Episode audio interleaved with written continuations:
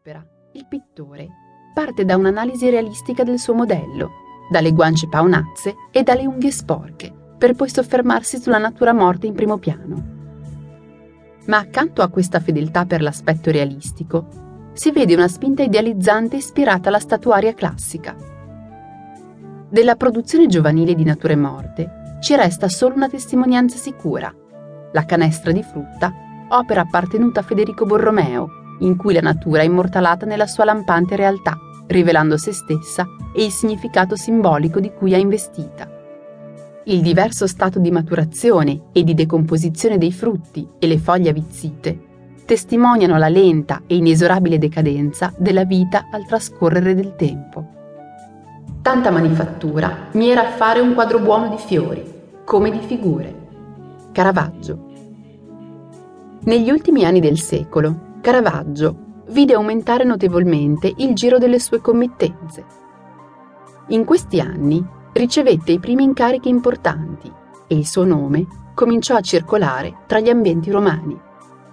Accanto a quadri ancora di soggetto mitologico, il pittore affrontò la rappresentazione sacra e il quadro d'azione. Di quest'ultima tipologia ne è un esempio i Bari, dipinto nel 1595 che rappresenta un giovane nobile che gioca a carte con due loschi individui, chiaramente impegnati a truffarlo, come si può notare dal tizio alle spalle del nobile, che indica il valore della carta al suo compare, che a sua volta nasconde una manciata di carte truccate nella cintola. Nel luglio del 1599, probabilmente grazie al suo potente protettore, Caravaggio ottenne la commissione dei due quadri laterali per la Cappella Contarelli in San Luigi dei Francesi. Nel dicembre del 1600, le due grandi tele, rappresentanti la vocazione di San Matteo e il martirio di San Matteo, vennero collocate al posto che spettava loro. Più complessa fu la vicenda della pala d'altare della cappella, con San Matteo e l'angelo, di cui Caravaggio eseguì due diverse versioni.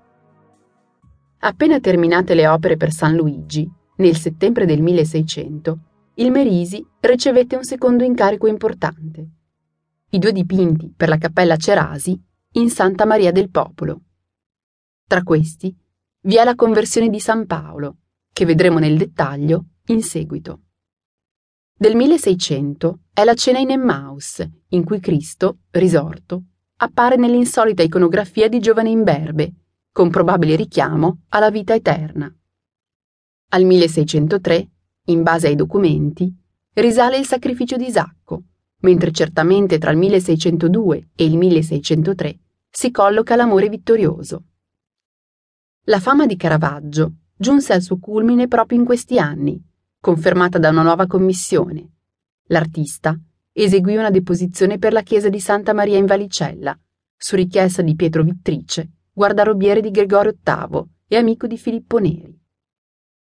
Lo stesso Filippo Neri, sacerdote poi diventato santo, pare che un giorno parlando con Caravaggio disse Vedo in te due lupi che lottano uno contro l'altro e devono sbranarsi a vicenda. Caravaggio rispose Quale dei due riuscirà a vincere?